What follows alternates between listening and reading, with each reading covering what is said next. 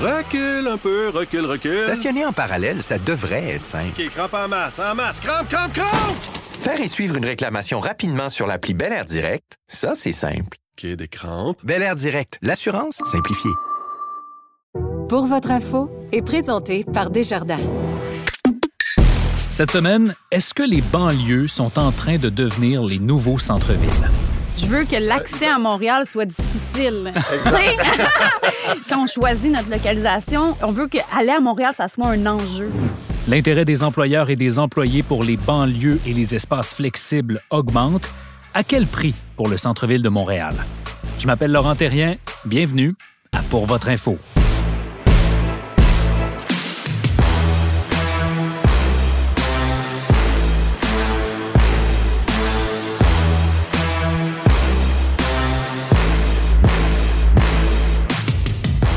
Bonjour à tous, bienvenue parmi nous. C'est un phénomène qu'on observe partout en Amérique du Nord. Les grandes villes se vident au profit des premières, des deuxièmes, des troisièmes couronnes. Dans les deux dernières années, ce phénomène-là, je ne sais pas pourquoi, il s'est accéléré. À Montréal, les départs ont bondi de 33% l'an dernier.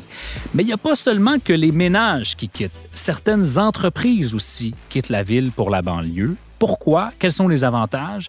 Quel va être l'impact aussi sur le centre-ville de Montréal? On va en parler avec nos invités. Cassie Baillargeon, bonjour. Bonjour. Bienvenue parmi nous. Jean-François. Grenier, bonjour. Bonjour.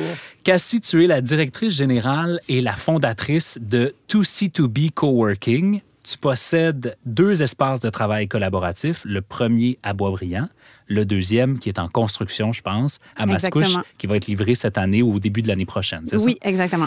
Jean-François, tu es consultant en immobilier, tu es un spécialiste de l'immobilier, directeur principal au groupe Altus. Vous êtes l'un des principaux fournisseurs de services conseils en immobilier d'entreprise au monde. Vous êtes coté à la Bourse de Toronto.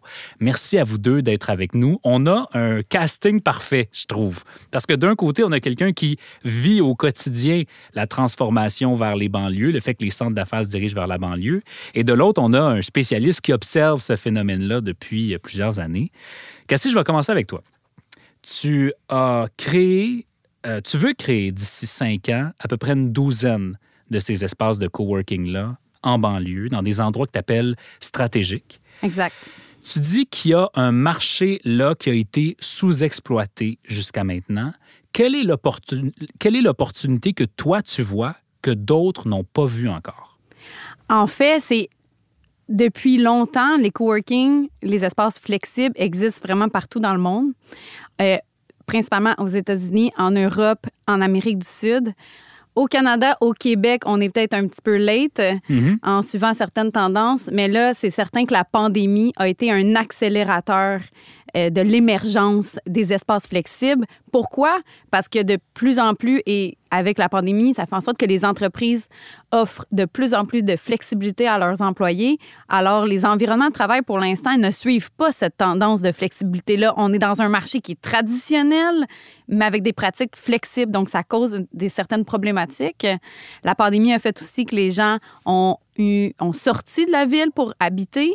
Les gens ne veulent plus se déplacer pour aller travailler. On- ils ont goûté au télétravail. Puis ils veulent ont, rester. Ils veulent rester. Ils ont goûté au fait que, ah ben, mon Dieu, euh, je perdais 10, 15, 20 heures de ma vie par semaine dans le trafic, quand maintenant, avec la technologie, on n'a plus nécessairement besoin de se déplacer vers le centre-ville pour aller travailler. Alors nous, on vise vraiment à avoir, au lieu que l'employé ou la personne se déplace vers son lieu de travail, ben c'est le lieu de travail qui se déplace vers l'employé. Mhm.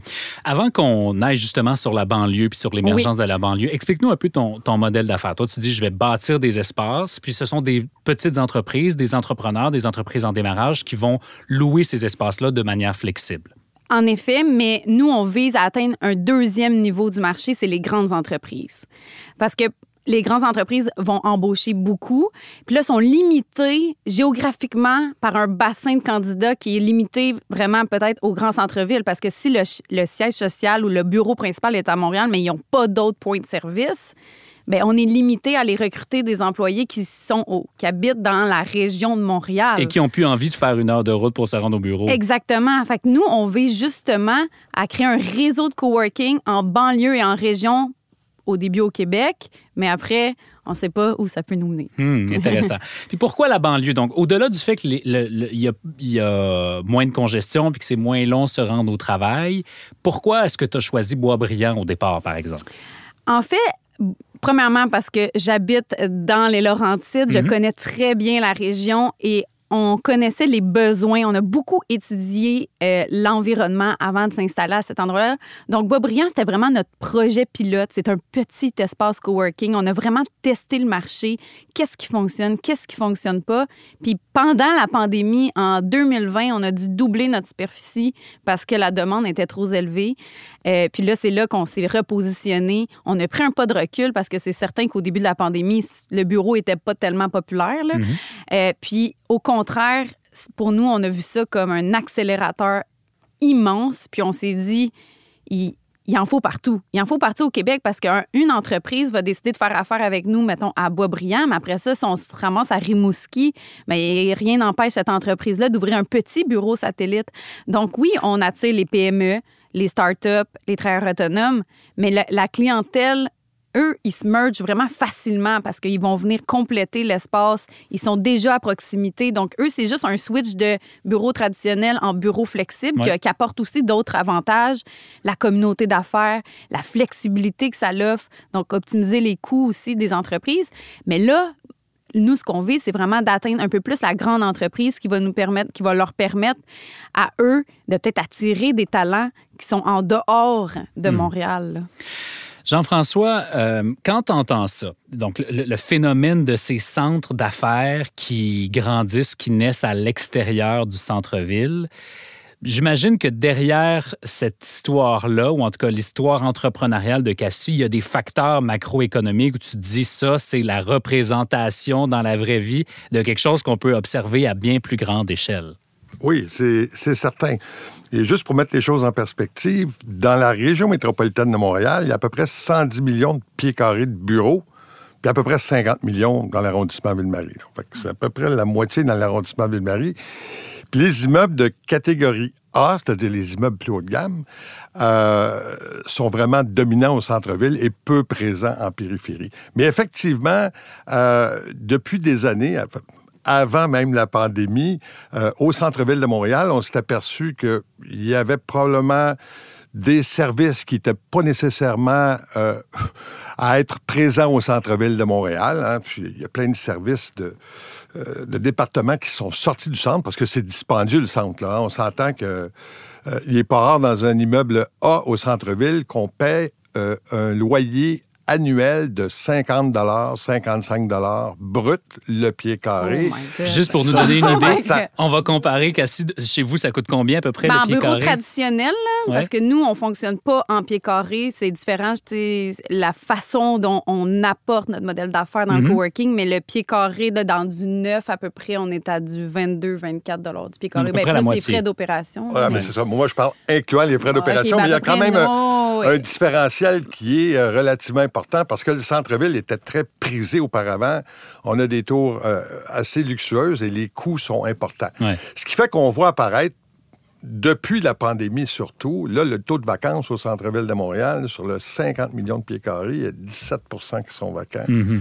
Parce que les gens, quand c'est le temps de renouveler les baux, ils disent Bon, ben là, on permet le travail, euh, le, télétravail, une partie ou en totalité on va restreindre nos pieds carrés. Mais nous, par contre, on a parlé à pas mal de courtiers qui ont fait des. Euh, qui ont renouvelé ou signé des baux pour euh, des grands propriétaires euh, immobiliers au centre-ville de Montréal. Et on n'a pas vu, on l'a fait pour l'Institut de développement urbain, on n'a pas vu une grande fuite vers la périphérie des entreprises du centre-ville. Il ne faut pas oublier que le centre-ville de Montréal, c'est particulier. Bien sûr, c'est plus cher, mais il y a aussi un écosystème qui est différent de n'importe où ailleurs. Il n'y a, aucun endroit dans, la région métropolitaine de Montréal où on va retrouver des espaces de bureaux, de l'institutionnel. Il y a trois universités au centre-ville de Montréal.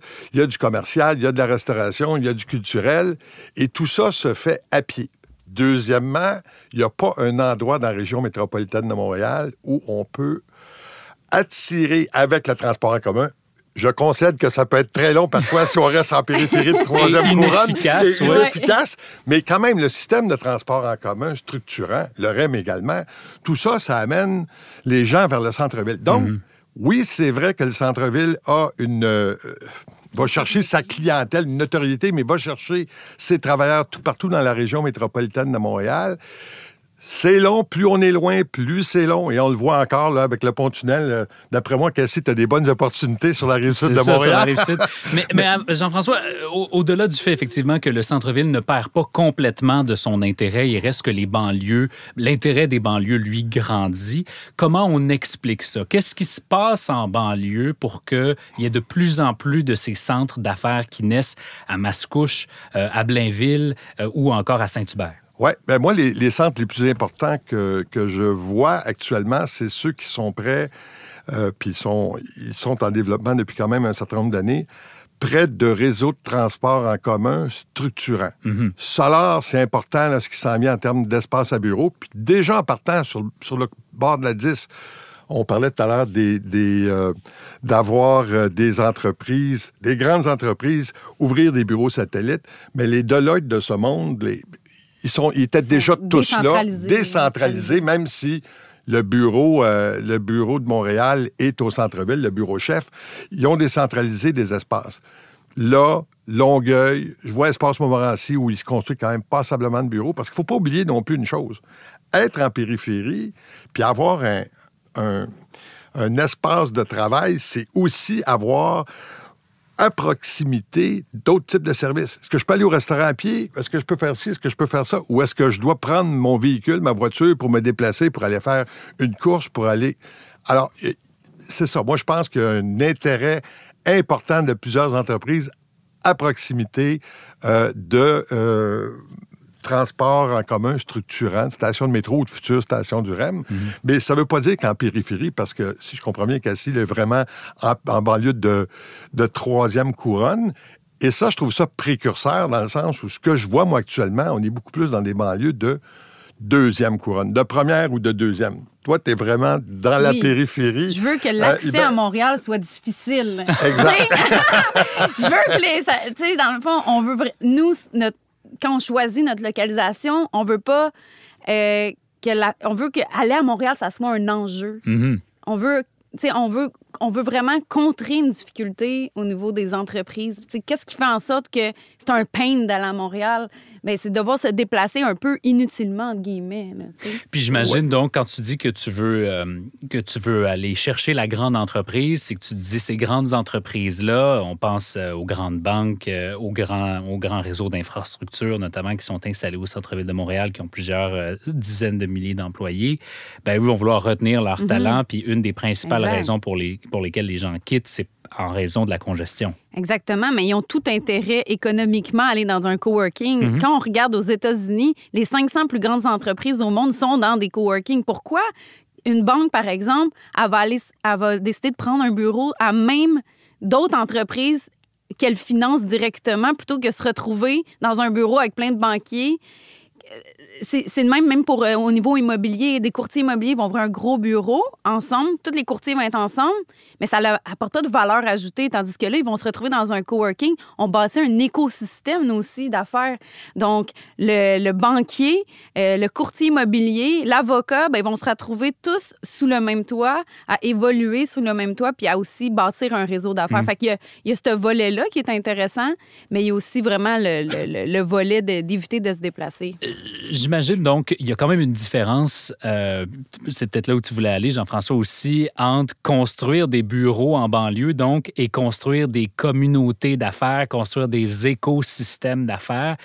Bon, je comprends que dans le modèle du coworking, ça naît naturellement, mais est-ce que ça se produit de manière générale en banlieue, finalement? Est-ce, qu'il y a une vitalité d'affaires en banlieue, Jean-François? Oui, moi, je pense que oui, il y a définitivement une vitalité d'affaires en banlieue. Il faut voir encore dans quel domaine. Moi, je j'ai vu à Boston, par exemple, des entreprises qui se sont dit OK, on va sortir, et là, on n'était pas dans le coworking, mais on va sortir du centre pour aller en périphérie parce que ça coûte moins cher en périphérie.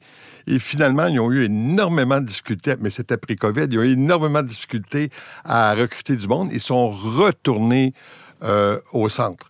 Alors, moi, je pense qu'en périphérie, et je trouve que le modèle de Cassie est intéressant parce que j'ai entendu ça beaucoup au cours des deux, trois dernières années.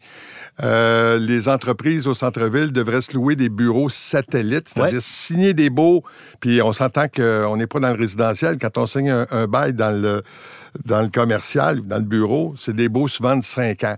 Signer des baux avec des espaces sans savoir trop trop, des, des, des, locaux de 5 000, de 10 000 mm. pieds carrés sans savoir trop trop. Euh, est-ce que ça va être très traité? C'est difficile. Alors, l'idée d'offrir que des entreprises du centre-ville offrent des espaces de coworking en périphérie où, en réalité, les baux sont relativement de, plus courte durée. Il y a une très courte, une très grande flexibilité que ça offre. Puis ça, c'est des choses qui étaient... Moi, je de mémoire, Desjardins avait, avec les travaux qui s'emmenaient sur, euh, sur euh, le, pont-tunnel, avait déjà, avant la COVID, réfléchi, je ne sais pas s'il l'avait fait, mais réfléchi à réserver des espaces de bureaux sur la rive sud, justement, pour pas que ça soit pour les employés qui sont de se mhm. rendre au complexe des jardins, qui mhm. puissent continuer à travailler dans un environnement bureau, mhm. entre guillemets, puis d'être mais sans avoir le, problème de traverser les ponts. Euh, Cassie, je, m'attends à la réponse, mais toi, tu ne, donc tu ne vois pas vraiment d'impact pour le centre-ville de Montréal. Tu n'as pas peur pour l'avenir du centre-ville de Montréal? Non, mais moi, je pense que un n'empêche pas l'autre. Tu sais, dans le fond, l'entreprise peut conserver son pied carré à Montréal dans du traditionnel ou du flexible. Mhm. Mais c'est d'étendre un petit peu ses tentacules, puis d'aller se positionner un petit peu partout au Québec, au Canada, puis même s'ils veulent sortir du, du pays, d'aller aux États-Unis par des bureaux flexibles, parce que pour les entreprises, ça demande zéro gestion. C'est géré par le coworking. Donc, la grosse différence entre, bon, ben je vais louer un bail de cinq ans, il va falloir que je le finance, que je l'aménage, que j'ai une ressource qui gère cet environnement-là. Puis cinq ans, là, aujourd'hui, là, c'est tellement long. Mm-hmm. Il se passe tellement de choses en cinq ans. Comment tu peux prévoir ton espace, ton environnement de travail pour cinq ans? Tu vois, ceux qui avaient des, des beaux là, pour la pandémie, ben, ils se sont ramassés avec des espaces complètement vides, inutilisés. Et puis là, leurs besoins changent, mais ils sont pris avec ce bail-là de 5 ou 10 ans. Tandis que là, quand tu traverses dans un, modèle qui est plus flexible, actuellement, on parlait du nombre de pieds carrés qu'il y a au, ben, à Montréal. Il y a juste 1% du marché qui est attribuable, 1% du pied carré qui est attribuable au bureau flexible pas juste coworking, la flexibilité. Il y a de la place. Il y a de la place en masse. Il y a de la place en masse, en masse, en masse. Je suis 100% d'accord avec toi. Puis d'ailleurs, ça amène d'autres choses parce que ce que ce que tu disais tout à l'heure, je vais attirer les grandes entreprises. Ce que Ivanhoe Cambridge a fait à la place Ville-Marie dans un de ses immeubles, pas dans le 1, c'était avec euh, WeWork. Et ça a bien fonctionné. Et tellement que des entreprises, des, des start-up qui ont commencé là, puis là, à un moment donné, on dit on grossit, donc on ne peut plus être dans cet espace-là.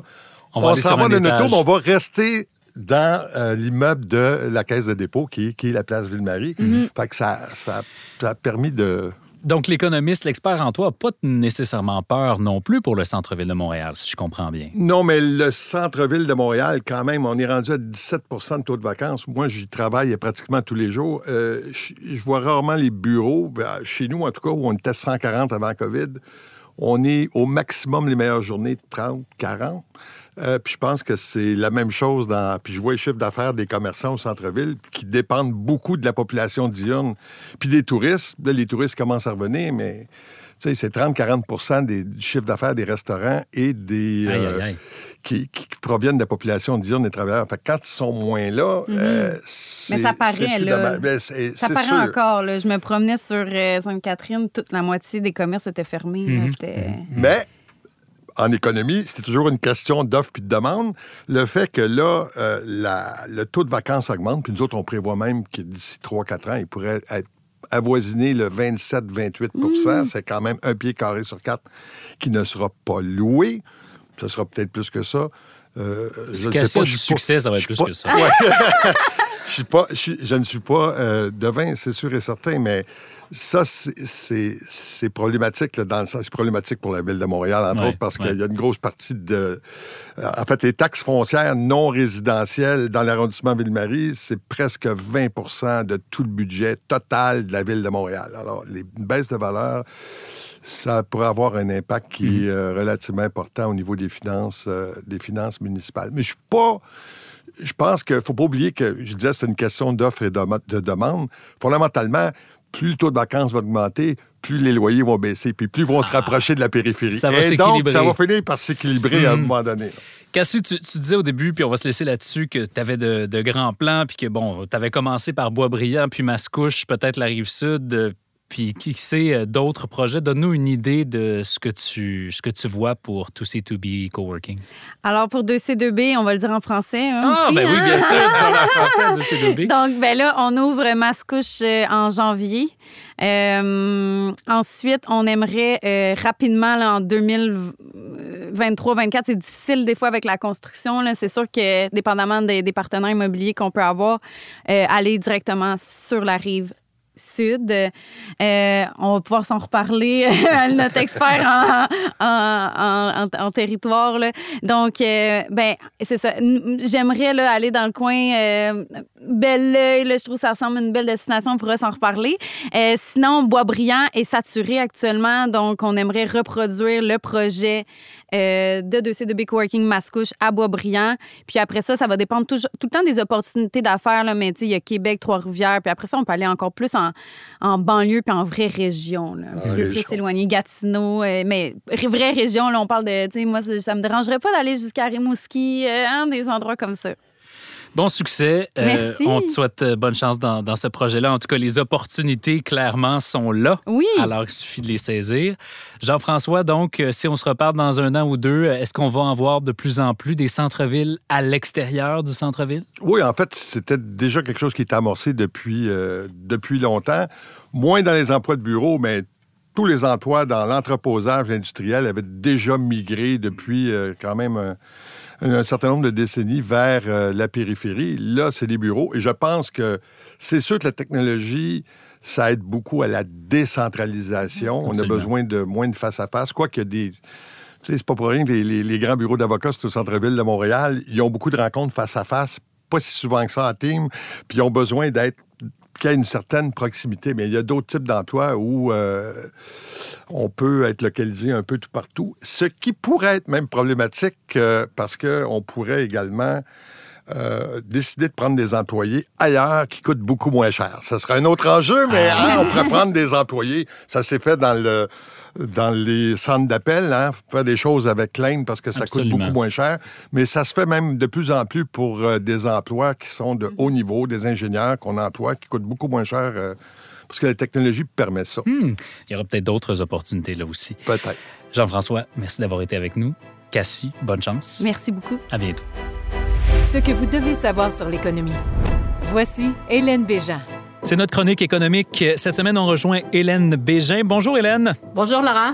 Tu étais là la saison dernière. Hélène, tu es économiste principale chez Desjardins. On va parler d'habitation ensemble cette semaine. Clairement, le marché euh, de l'habitation s'est refroidi au cours des derniers mois avec les températures qui tombent. Le marché aussi euh, est tombé. Il y a de moins en moins de maisons qui se construisent. Il y a de moins en moins de maisons qui se font rénover. Et il y a de moins en moins de maisons qui se vendent. On va commencer par les constructions ce marché-là a été vraiment affecté cet automne, là Oui, euh, effectivement, euh, deux éléments qui expliquent euh, en fait la, baisse importante de la construction neuve. D'une part, les prix des bâtiments sont toujours à la hausse, donc les prix des matériaux, la pénurie de, de main-d'œuvre également. Et aussi la difficulté d'approvisionnement de certains matériaux qui retardent les chantiers. ça fait en sorte que ça augmente les coûts de construction et ça se répercute sur, à la fois sur les loyers des appartements neufs et également des nouvelles propriétés. Donc, depuis le début de l'année, euh, au Québec, euh, la construction neuve est en baisse dans tous les segments de marché. Euh, que ce soit le locatif, la, copropriété, euh, les maisons unifamiliales jumelées et arrangées. Mhm. en ce qui concerne le logement locatif, évidemment, on sait qu'on en est présentement dans une crise du logement. Il manque de logements locatifs et le fait que les coûts de construction ont beaucoup augmenté. Donc, actuellement, on assiste à, à la modification de certains projets, au report de d'autres et également à l'annulation de certains, qui fait en sorte que la construction de logements locatifs est en baisse d'environ 5 depuis le début de l'année au Québec. Hmm. Bon, le secteur des rénaux a été très populaire dans les deux dernières années, mais en même temps, des rénaux, ça coûte cher. Quand l'économie va moins bien ou qu'elle commence à donner des signes de décélération, j'imagine que ça donne moins envie aux consommateurs de se lancer dans des gros projets. Là. On pas le temps de refaire la cuisine. Euh, ce qu'on assiste depuis le printemps, je dirais que euh, le, nombre de projets euh, est beaucoup moins important. Donc, graduellement, même si les coûts de construction, de rénovation sont encore à la hausse, on devrait assister, à surtout en 2023, à une baisse du côté des dépenses de rénovation parce que le coût des, taux d'intérêt fait mal également. Beaucoup de gens empruntent pour financer leurs projets de rénovation et c'est plus difficile de le faire dans un contexte où les taux ont quand même euh, beaucoup augmenté. Mhm. On va terminer sur euh, le marché de la revente. Est-ce que les courtiers immobiliers sont aussi occupés qu'ils l'ont été? Ou est-ce qu'on euh, commence à avoir un petit peu plus de pancartes poindre puis un peu moins de gens pour visiter les maisons? Là? Oui, le marché a vraiment changé de cap depuis le printemps et ça se poursuit cet automne. Donc, beaucoup moins d'acheteurs sur le marché, notamment les premiers acheteurs qui ont de la difficulté à emprunter avec la remontée des taux d'intérêt et également un petit peu plus de maisons à vendre. Ceci dit, euh, on était à un cru historique il y a à peine quelques mois, donc le nombre de maisons à vendre remonte. Donc, il y a quelques pancartes de plus, mais c'est pas encore un marché euh, euh, qui est vraiment en abondance. ce qui fait en sorte, ça, ce qui est important, c'est que les prix moyens ont commencé à baisser au Québec, surtout dans les régions où il y avait eu beaucoup de surenchères, notamment les régions périphériques de Montréal et l'Outaouais, l'Estrie également. Et ça fait en sorte que les stations de surenchère euh, sont à peu près disparues. Euh, pour vous donner un exemple, au printemps, on avait à peu près 30% euh, des propriétés au Québec qui étaient vendues dans un contexte de prix de, de, de surenchère d'environ 10% de plus que le prix demandé. Et cet automne, on est plus autour de 5 hmm. donc, c'est une bonne nouvelle pour les acheteurs dans le sens que les achats sont moins précipités. Les acheteurs peuvent mettre des conditions de retour à l'inspection euh, conditionnelles à l'achat d'une, à, la vente de leur autre propriété. Et ça fait en sorte que euh, c'est un peu plus simple pour les acheteurs, pour ceux qui ont la capacité financière, évidemment, d'acheter encore malgré euh, les prix qui restent élevés, malgré également les coûts de financement qui sont plus élevés. Donc, euh, les courtiers sont encore passablement occupés, mais c'est moins la frénésie que ça l'était. Le phénomène d'offres multiples est pratiquement disparu, quoi qu'il peut y en avoir encore dans certaines localités pour certains produits. Mais dans l'ensemble, là, on sent que la poussière est en train de retomber. Les prix poursuivent leur baisse. On a eu des chiffres ce matin. Les prix ont encore diminué de 1,5% en octobre au Québec. Donc, depuis euh, le sommet, on a une baisse d'environ 7% au Québec. Euh, euh, qui est déjà en cours, qui touche principalement les, régions que j'ai mentionnées tout à l'heure. Hmm. On est peut-être à l'équilibre. Merci beaucoup, Hélène, d'avoir été avec nous cette semaine. Ça m'a fait plaisir.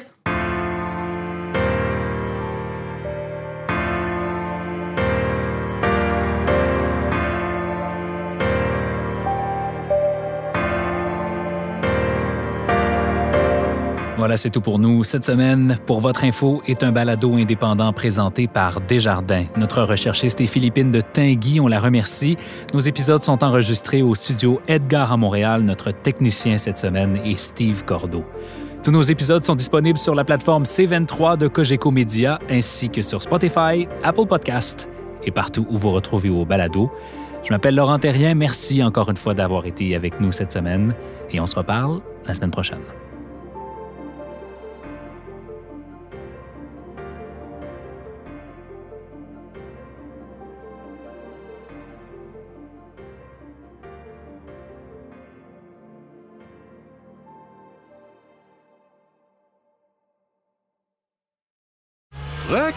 Un peu, recule, recule. Stationner en parallèle, ça devrait être simple. OK, crampe en masse, en masse, crampe, crampe, crampe! Faire et suivre une réclamation rapidement sur l'appli Bel Air Direct, ça, c'est simple. OK, des crampes. Bel Air Direct, l'assurance simplifiée.